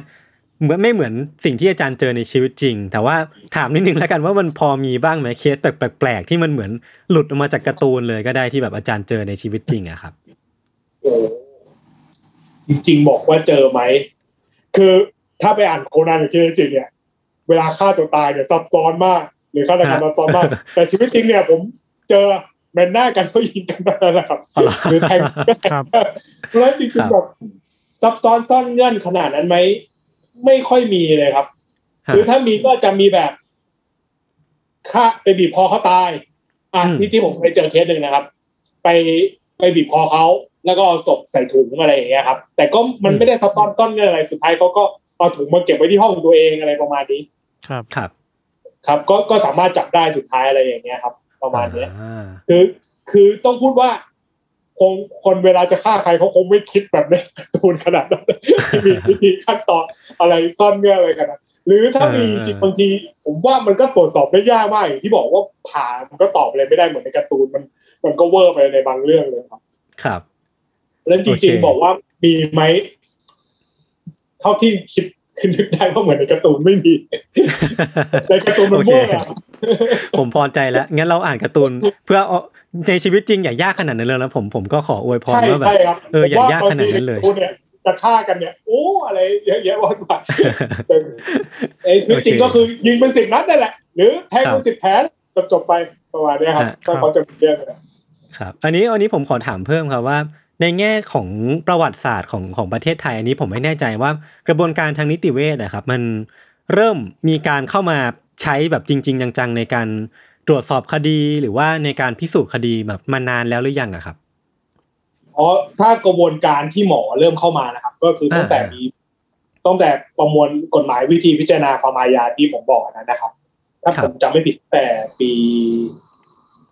ปีเท่าไหร่ผมจำไม่ได้นะต้องไปต้องไปดูเรื่องเรื่องกฎหมายจำไม่ได้ คือมีกฎหมายนี้ปุ๊บหมอเลยมีหน้าที่ต้องทำทางนิติเวชตั้งแต่ตอนนั้นแหละครับ ครับ อือฮึก็ถือว่ามันก็มันก็นานมาพอสมควรเหมือนกันเนาะถ้าถ้าที่อะไรครับอาจารย์พูดมาจำจำเลขชัวร์ๆไม่ได้ว่าตั้งแต่ปีไหนคือได้ครับถ้ามีคุ้นๆก็คือ น่าจะตั้งแต่สมัยอาจารย์พรทิพย์ดังนะครับ ที่กฎหมายตอนนั้นเริ่มเปลี่ยนอืมก็คือสักปีสี่สี่ศูนย์หรือเปล่าครับ ถ้าผมจำไม่ผิด น่าจะสี่ศูนย์ครับ แล้วแล้วในฐานะที่อาจารย์เองเป็นนายกสมาคมอะครับ เรารู้สึกว่ามันมีปัญหาหรือว่ามีบั๊กอะไรบ้างไหมที่ที่มันสามารถดีได้กว่านี้ แล้วมันกำลังจะเป็นทางที่อาจารย์หรือว่าทีมนิติเวชแพทย์นิติเวชหลาย ๆ คนเนี่ยกำลังจะมุ่งไปอะครับ หรือว่าต้องแก้ปัญหานี้ให้ได้ จริง ๆ ก็เยอะนะครับ คือเรื่องหนึ่งครับเรื่องสำคัญคือเงินอืมครับงบประมาณเรื่องเนี้ยจะมีไม่พอครับ โดยเฉพาะอืมแพทย์นิติเวชของผมผมอยู่โรงพยาบาลโรงเรียนแพทย์จะมีปัญหาได้น้อยน้อยเพราะโรงเรียนแพทย์ช่วย support แต่ถ้าพวกนิติเวชแพทย์นิติเวชที่อยู่ตามต่างจังหวัดนะครับ ก็จะขาดแคลนงบประมาณอย่างครับจะตรวจอืมสารพิษเนี่ยยังตรวจได้ยากเลยครับ เพราะว่าตรวจสารพิษเนี่ย ตรวจเคสหนึ่งเนี่ย ถ้าจะตรวจให้ครบจริงๆอะเป็นพันนะครับสามสี่พันอืมเพราะฉะนั้นอย่างนี้ยนะครับพอมันไม่มีงบประมาณในส่วนนี้ มันก็ตรวจไม่ได้บางเคสก็ไม่ได้ตรวจเลยด้วยซ้ำนั้นบางทีอือฮึก็จะตอบได้ยากว่าตายจากอะไรประมาณเนี้ยครับอืมหรืออย่างอย่างเรื่องที่ผมเล่าให้ฟังอย่างที่บอกว่า กรณี ส่วนอำเภอที่ไม่มีแพทย์นิติเวชจะส่งศพมาผ่าก็ยังยากเลยครับ ครับ ส่งมาให้แพทย์นิติเวชผ่าหูก็ยังยากเพราะฉะนั้นมันไม่มีงบประมาณในส่วนเนี้ยครับอืมนั้นประเด็นที่สำคัญที่สุดก็คือเรื่องงบประมาณครับ แล้วก็ประเด็นอื่นก็อย่างที่เช่นระบบระบบการชันสูตรเนี่ยนะครับ ที่ครับหมอไม่ค่อยรู้อะไรตำรวจก็ไม่ค่อยส่งข้อมูลให้อย่างที่บอกหรือวันนี้ตำรวจอืมกักข้อมูลเราก็ตอบอะไรไม่ได้อืมพอเข้าใจใช่ไหมครับ เพราะฉะนั้นครับมันก็จะเป็นประเด็นที่ คือ อันนี้ต้องเล่าให้ฟังว่าหมอบางคนอาจจะชอบนะครับ ก็เรารู้เท่านี้เราก็ตอบแค่เท่านี้ก็จบจบๆไปคือทำไม่ได้อืมแต่บางทีครับผมส่วนตัวผมไม่ค่อยชอบเพราะเพราะอยากผมก็อยากทำคดีให้ดีที่สุดอะถ้าตำรวจส่งข้อมูลมาให้ครบผมก็สามารถตอบประเด็นได้หลายอย่างมมอันนี้แล้วแต่แนวครับคิด แต่คือครับมันมีหลาย ๆ อย่างครับ แต่จริงๆก็ตอนนี้เขากำลังพยายามตั้งพพรบพระราชบัญญัติที่มันเกี่ยวกับเรื่องการชันสูตรพลิกศพให้ดีขึ้น ก็อาจจะมีเรื่องตรงนี้ดีขึ้นงบประมาณก็อาจจะมีมากขึ้นอะไรประมาณนี้ ก็ต้องรอดูในอนาคต แต่ประเด็นมันมีเยอะครับว่า คือปัญหาเรื่องระบบชันสูตรไทยที่มันอาจจะค่อนข้างมีปัญหาอย่างเช่น อย่างง่ายๆอย่างตัวอย่างสวัสดิ์โจอย่างเงี้ยครับมันมันชัดเจนเลยคือเคสอย่างนั้นนะมันควรชันสูตรสี่ฝ่าย แต่อยู่ดีกลายอืมกลายเป็นชันสูตรสองฝ่ายได้อืมอืมอ๋อลืมเล่าให้ฟังว่าตามหลักการเราจะชันสูตรสี่ฝ่ายกรณีที่ตายในการควบคุมของเจ้าพนักงานครับ ซึ่งครับสี่ฝ่ายที่มีมาเพิ่มก็คือ จะมีอายการกับอืมปลัดอำเภอมาด้วยอืมอืม คือเมื่อกี้เล่าแล้วไหมชันสูตรปกติทุกอย่างจะเป็นแค่สองฝ่ายครับครับแค่หมอกับตำรวจ ซึ่งบางทีอย่างเงี้ย อย่างที่บอกว่าหมอก็ไม่ค่อยได้อะไร เพราะฉะนั้นกรณีที่มันตายในการควบคุมของเจ้าพนักงานนะครับ มันเลยต้องมีสี่ฝ่ายเพื่อเพื่อจะได้ให้อายการเป็นหัวหน้าอะไรประมาณเนี้ยครับ เพื่อได้จัดการให้ดีที่สุดครับประมาณเนี้ยครับ เพราะฉะนั้นอย่างที่บอกว่า ก็มีหลายประเด็นอย่างที่บอกว่าถ้ามันถ้าอยากให้ดีขึ้นแล้วอีกอย่างอย่างที่บอก ตามต่างจังหวัด มันไม่ใช่หมอนิติเวชนะครับพรุ่งนี้อืมบางคนเรียนนิติเวชแค่สองสัปดาห์อืมคิดว่าจะจำอะไรได้ไหมครับอืมอืมเพราะฉะนั้นอืมมันก็จะมีคดีบางคดีที่มันแบบ มันไม่ได้หมอที่เชี่ยวชาญเรื่องนี้ทำก็จะเป็นประเด็นได้อีกครับประมาณนี้ครับอาจารย์พูดอย่างนี้ได้ไหมอาจารย์ว่ากว่าจะเราได้ความความจริงอะไรบางอย่างให้กับศพหรือญาติอะไอ้เรื่องงบประมาณการสนับสนุนของรัฐเนี่ยมันก็สำคัญ มันก็เกี่ยวข้องด้วยเหมือนกันป่ะครับ ถูกครับ อันนี้สำคัญมากเพราะว่าผมพูดจริงๆว่างบประมาณเรื่องนี้ยังมีไม่พอครับหลาย ๆ อย่าง อืมครับ อืมอืมมีมีที่อาจารย์เล่าว่ามีเคสหนึ่งที่ชาวบ้านต้องระดมเงินกันเพื่อให้ผ่าเนี่ยอาจารย์อืมใช่มีครับมีอย่างนี้เยอะไหมครับ ตอนนี้เป็นอย่างนั้นเยอะครับ โดยเฉพาะต่างจังหวัดที่ไม่มีหมอนิติเวชมตอนนี้ระบบก็คือ คือต้องเข้าใจนิดนึงครับ จริง ๆตำรวจมีหน้าที่เป็นคนส่งศพไปผ่า แต่ครับตำรวจก็ไม่มีตังค์เหมือนกันเข้าใจใช่ไหมครับอืมเขาก็เลยอืมส่วนใหญ่ก็จะคุยกับชาวบ้านให้คนผ่าแล้วก็จะมีเคสอย่างนี้เยอะครับเพราะว่าให้ญาติให้ญาติร่วมช่วยช่วยส่งไปผ่าอะไรประมาณเนี้ยครับจริงๆแค่ญาติจัดงานศพเองก็เงินน่าจะหมดแล้วนะหมอเออคุณหมอเนาะใช่ใช่ใช่ครับยากเออแล้วก็จะเป็นกระบวนการที่เป็นประเด็นอย่างนี้นะครับ ครับ แล้วเอ่อบางทีมันก็จะมีประเด็นว่าอ้าวถ้าญาติฆ่าก็ไม่อยากไม่อยากออกตังค์หรอกอืเข้าใจใช่ไหมครับ ใช่ใช่ใช่ครับอืมแต่ครับแต่ก็ต้องเข้าใจตำรวจนะครับ ว่าตำรวจทำไมต้องทำอย่างนั้นเพราะเขาตำรวจเขาก็ไม่มีเงินตรงนี้ ไม่มีงบประมาณตรงส่วนนี้เหมือนกัน อืมครับอืมอืมคครัรับบตำรวจบางทียังต้องออกค่าน้ำมันเองอะไรเลยอ่าที่เขาเล่าให้ฟังตำรวจตามต่างจังหวัดครับ อาจารย์แพทย์นิติเวชในไทยเนี่ย ตอนนี้อยู่ในจำนวนที่ถือว่าขาดแคลนไหมครับ คือถ้าบอกว่าจำนวนเนี่ย ถือว่าค่อนข้างตามค่าเฉลี่ยของโลกอยู่นะครับ คือไม่ได้ต่ำมาก แต่ การกระจายตัวอาจจะยังไม่ค่อยดี เพราะมันส่วนใหญ่จะอยู่ในกรุงเทพครับอืมแล้วก็อีกอย่างหนึ่งคือ เนื่องจากระบบกฎหมายอะครับ ที่มันต้องเป็นหมอนิติเวชจะเป็นอันดับหนึ่งเพราะฉะนั้นจริงๆมันควรจะมีหมอนิติเวชทุกจังหวัดมากกว่า อืม ตอนนี้ก็ยังไม่ครบครับเพราะฉะนั้นถือว่าขาดแคลนไหมอืมถ้าเทียบอัตราทั้งประเทศอาจจะไม่ดูเหมือนไม่ขาดแคลนแต่มันยังอืมคับ ตามต่างทุกจังหวัดที่จะช่วยได้อยู่อืมมันไปกระจุกตัวที่ในเมืองใหญ่ๆใช่ไหมคุณหมออาจารย์ ใช่ใช่ครับ จะเรียกอย่างนั้นก็ได้กระจุกตัวส่วนใหญ่จะอยู่ในกรุงเทพเชียงใหม่ หรือตามที่มันที่มันมีโรงเรียนแพทย์นะครับครับอาจารย์แต่ก็ต้องบอกนิดนึงว่าหมอนิติเวชส่วนใหญ่ก็ไม่ค่อยอยากทำงานตามโรงเรียนที่ไม่ใช่โรงเรียนแพทย์ ก็เพราะเหตุผลหลายอย่างที่บอกว่ามันไม่มีงบประมาณเขาก็อยากทำให้ดีที่สุดแต่เขาทำไม่ได้ประมาณนี้ครับ ปัญปัญหาก็มันเลยเป็นพัวพันกันซับซ้อนเนาะเออใช่ใช่ครับสถานการณ์มันซับซ้อนครับว่าเออคือ ผมก็เข้าใจครับว่ามันก็ไม่มีคนอยากอยู่ เพราะว่ามันก็มีประเด็นเรื่องงบประมาณนี่แหละครับ มีบางจังหวัดที่ไม่มีหมอนิติเวชในจังหวัดมีครับไหมีหลายอจรมีหลายจังหวัดเลยครับ ไม่ใช่อ๋อผมว่าเกินสิบจังหวัดนะครับ ที่ไม่มีหมอนิติเวชโอ้โหโหอันนี้อันนี้ครับโอ้อย่างนี้มันเอฟเฟกต์มันส่งผลกระทบต่อ การเรียกร้องความ ความจริงหรือความยุติธรรมไปขุดคุยหาความจริงให้กับเขาคนตายเยเขาอะให้มากส่งเลยไปจัเนาะงหวัดข้างเคียงได้ครับ อย่างครับเช่นอ่าอ๋อการจนบุรีไม่มีหมอนิติเวชก็อาจจะส่งมาราชบุรีอะไรประมาณเนี้ยครับ ครับ ครับหรือบางจังหวัดบางจังหวัดไม่มีจะส่งมาโรงพยาบาลตำรวจอืมโรงพยาบาลตำรวจจะรับทุกทุกนิติเวชโรงพยาบาลตำรวจจะรับอืมทั่วทั้งราชอาณาจักรเลยครับแต่ก็อย่างที่บอกอ่าครับเสียตังค์ก็เลยไม่มีใครอยากส่งอืมอืมอืผมจะพูดต่อว่าบางทีเวลาเราเราส่ง ต่อข้ามจังหวัดเนี่ยมันก็จะมีปัจจัยเรื่องของงบประมาณเรื่องของเวลาที่ถูกมันอาจจะถูกดีเลย์สภาพศพไปแล้วอะไรอย่างเงี้ยเนาะอาจารย์ ใช่ครับ ใช่ครับ แล้วการขนรถส่งศพข้ามจังหวัดก็ทำให้ศพเน่าศพอะไรนะครับ มีประเด็นหลายอย่างอืมครับอืมยากไปหมดเลยครับอาจารย์ฟังจแล้วริงใช่ครับประเด็นที่พี่ใช่ทันพูดมาเมื่อกี้มันก็น่าสนใจว่าแบบ เออคือถ้ามันก็ลองจินตนาการดูครับว่าสมมติว่ารัฐบาลให้งบสนับสนุนเรื่องนี้อย่างจริงจังมากขึ้นแล้วแบบ ทุก ๆ คดีที่มีคนเสียชีวิตเนี่ยมันจะมีการชันสูตรพลิกศพหรือว่ามีการใส่ใจเรื่องของการทำรูปคดีมากกว่านี้มันก็อาจจะมีความจริงหลาย ๆ อย่างที่มันถูกแบบ ถูกยอมรับหรือว่าถูกถูกถูกเข้าใจต่อต่อการเสียชีวิตของคนคนหนึ่งมากขึ้นเลยถูกครับ มันควรจะมีต้องบอกไว้นิดนึงด้วยว่าวันดีเวชเนี่ย ไม่ค่อยรวยกันนะครับครับครับเพราะว่าเพราะว่ามันทำงานเอกชนไม่ได้ พอเข้าใจใช่ไหมครับ อืมครับ เพราะว่าตามกฎหมายเนี่ย ในมันไม่มีมันไม่มีศพถ้าตายผิดธรรมชาติในโรงพยาบาลเอกชนนะครับ ตามหลักการต้องส่งให้โรงพยาบาลรัฐหมดอืมอืมเพราะตามกฎหมายอย่างที่ผมพูดว่าตามหลักการคือต้องส่งว่า เพราะฉะนั้นศพที่ตายผิดธรรมชาติเนี่ยหมอเอกชนไม่ได้ไม่ไม่ได้เลยนะครับหมอนิติเวชทำงานเอกชนก็อาจจะแค่ในกรณีออกใบแพทย์อืมอย่างที่บอกบ้างนะครับบอกไปแพทย์ผู้ป่วยคดีให้บ้างเพราะฉะนั้นจริงๆหมอนิติเวชเนี่ยก็คือไม่ได้รวยอะไรครับ ครับ ที่อย่างอืมอย่างนี้หมอนิติเวชดูแลสุขภาพจิตใจกันเองยังไงครับ อาจารเอย์ออยากรู้เหมือนกันอ๋อก็ ก็จริง ๆก็มันเป็นงานนะครับครับจริงๆบอกไม่ได้รวยแต่ก็ไม่ได้จนนะครับ เพราะว่าจริงๆ ค่าผ่าค่าตรวจศพมันได้เงินจากรัฐอยู่ครับคือเขาจะมีอัตราให้ว่าถ้าผ่าศพจะได้เท่านี้อะไรอย่างเงี้ยครับมคือก็ไม่ได้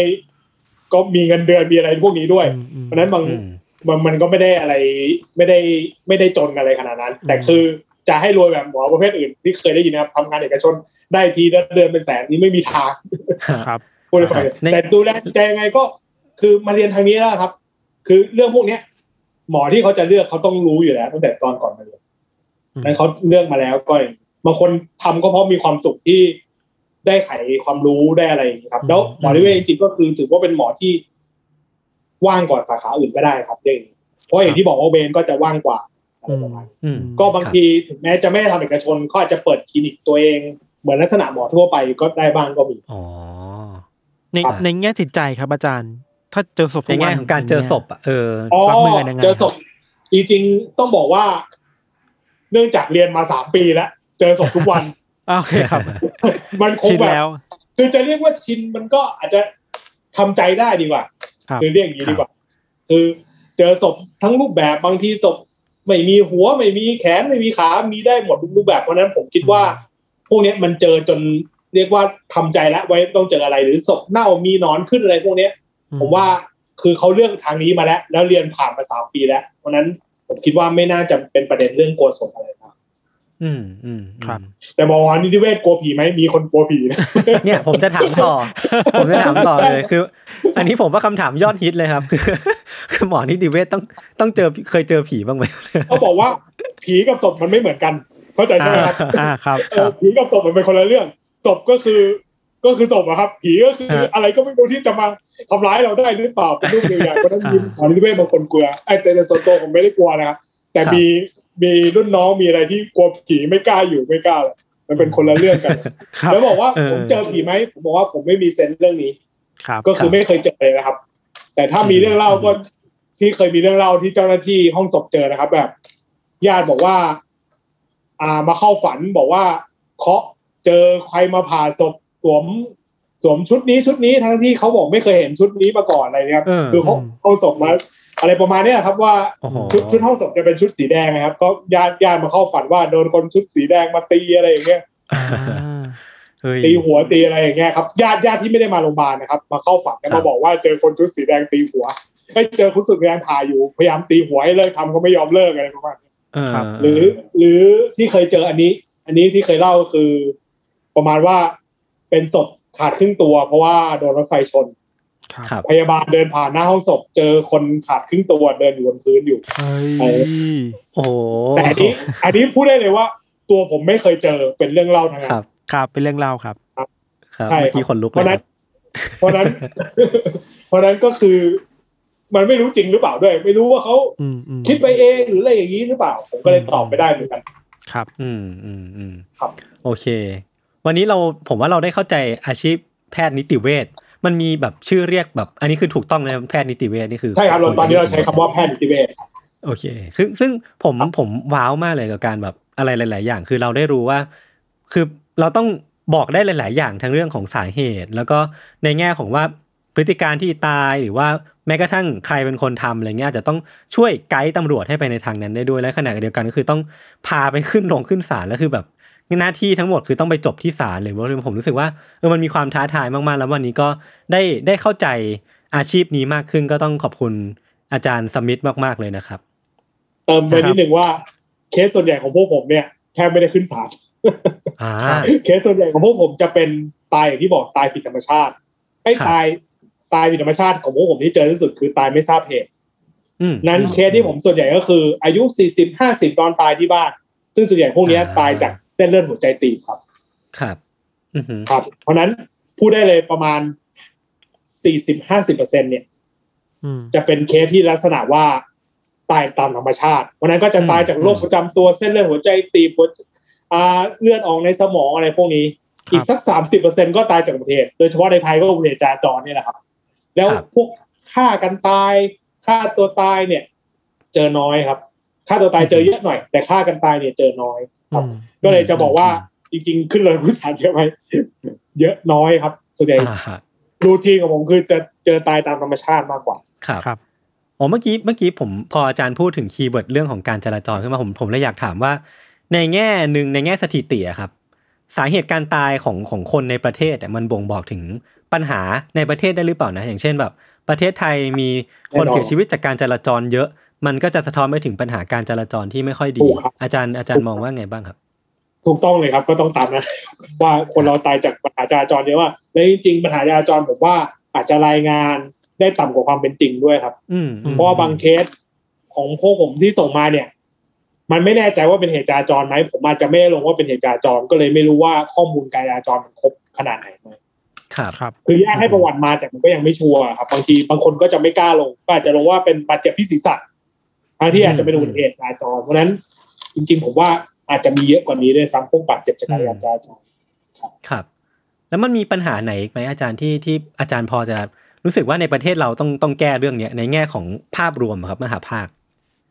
ก็แต่จริงๆอันนี้ต้องพูดว่าเป็นมหาของทั้งโลกเลยครับอ่าเรื่องครับเส้นเลือดหัวใจตีบเมื่อกี้แหละที่บอกครับอืมเส้นเลือดหัวใจตีบก็คือเคยได้ยินไหมครับว่าเจ็บหน้าอกแล้วล้มลงไปอืมอืมหัวใจวายอะไรอย่างเงี้ยครับ ก็คือมันครับเกิดจาก เส้นเลือดที่มันไปเลี้ยงหัวใจมันตีบฮะซึ่งโรคเนี้ย เป็นโรคระดับโลกครับที่เจอบ่อยมาก คือส่วนใหญ่ครับการจะเจอเนี่ยมันต้องเจออายุมากขึ้นไป45 50ขึ้นไป แต่ปัจจุบันเจออายุน้อยลงเรื่อยๆครับก็แสดงว่ามันเกิดจาก เพราะอัตราเสี่ยงพวกเนี้ยมันเกิดจาก มีไขมันไม่ได้ออกกำลังกาย มีความเครียดสูบบุหรี่นั้นพวกนี้แหละครับ ก็คือเป็นปัญหาที่เรียกได้ว่าไม่ได้เจอที่ไทยที่เดียวเจอทั้งโลกครับว่าเขาอยากลดให้ประเด็นพวกนี้ เพราะพวกนี้มันอยู่ดีมันเสียชีวิตไปแล้ว มันมันกระทันหันนะครับ เข้าใจใช่ไหมครับแล้วบางทีไม่มีอาการเลยนะครับ เป็นครั้งแรกก็ตายเลย อ่าอ่านั้นพวกนี้นี่แหละก็คือเป็นประเด็นที่มันควรจะได้รับการแก้ไขเช่นกัน ที่ในไทยก็เจอเหมือนกันเดียวครับ แล้วก็เรื่อปังญขอหางไทอายหารการกิน ใช่ครับอาหารการกินกินไขมันเยอะกินอะไรเยอะเพราะฉะนั้นพวกเนี้ย มันก็มันก็ควรจะต้องแก้ไขเบาหวาน พวกนี้ก็เป็นอืมทำให้เกิดความดันพวกเนี้ยครับ เพราะฉะนั้นมันต้องครับผมมันมันเป็นอะไรที่เขาเรียกว่าเป็นโรค ระดับโลกครับ WHO ก็อืมคิดจะแก้ปัญหานี้เพราะว่ามันคนตายด้วยโรคเพิ่มพวกนี้เพิ่มมากขึ้นตายก่อนวัยอันควรนะครับ อืมอืมก็เป็นประเด็นถึงคือเห็นไหมครับว่านิติเวชขนาดโรคอย่างเงี้ย มันก็เป็นตัวที่จะเกี่ยวข้องได้ เพราะฉะนั้นอัตราการตายอะไรพวกเนี้ยบางทีมันก็เกิดจากนิติเวชนี่แหละที่ช่วยให้ความรู้ช่วยอะไรอ่ามันไม่ได้แค่โอเคจะบอกว่าเป็นฆาตกรรมอะไรอย่างเดียว พวกโรคพวกเนี้ยอืมก็จะมีคนถามบางทีว่าจะผ่าศพทำไมรู้อยู่แล้วว่าเขานอนป่วยตาย แต่มันครับอย่างมันช่วยตอบได้อ๋ออย่างไทยของไทยเราเจอเรื่อยๆก็คือเจอวัณโรคปอดก็แสดงว่ามันยังไม่หายครับไปมันก็ยังอืมจะมีคนที่ตายจากวัณโรคปอดตามบ้านตามอะไรอยู่อะไรประมาณเนี้ยครับอ่าโรคไม่ทราบเหตุก็ช่วยตอบได้ครับ ครับครับผมโอเคครับงั้นก็วันนี้ก็ประมาณนี้ครับ ได้ความรู้เยอะมากเลยขอบคุณอาจารย์สมิธมากนะครับครับครับครับโอเคงั้นวันนี้พวกผมสามคนก็ลาไปก่อนติดตามรายการของเราทั้งสองคนได้ทุกช่องทางของ s ัมมอนพอดแคสต์เช่นเคยนะครับ สวัสดีครับ สวัสดีครับครับ